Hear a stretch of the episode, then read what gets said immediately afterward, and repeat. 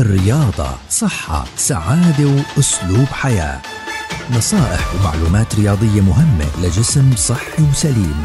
تسمعوها يوميا عبر أثير أجيال مع الكوتش مجدي الرابي مدرب الرياضة المحترف. مع الكوتش بودكاست من أجيال يأتيكم كي تطوروا أجسامكم نحو صحة أفضل. أهلا وسهلا فيكم عبر منصات أجيال المختلفة.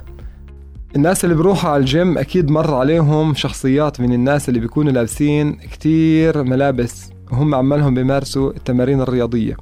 بنشوفهم لابسين جاكيتات وطواقي وبلايز كم وبناطلين تقيلة. وكل هذا بس عشان هم عمالهم بيمارسوا التمارين الرياضية يشعروا بالتعرق بزيادة. على أساس إنه جسمهم يضلوا دائما حامي ويصير عندهم حم بزيادة ويعرق جسمهم بزيادة. وهدفهم بيكون داخليا عندهم إنه أنا والله عشان أخسر الوزن الزيادة. فهل هاي المعلومة صحيحة أو لا؟ هي معلومة غلط كليا غلط. لأنه أنا بصير عندي التعرق الزائد. التعرق الزائد اللي هو بصير بسبب الحم الكبير اللي موجود في جسمي.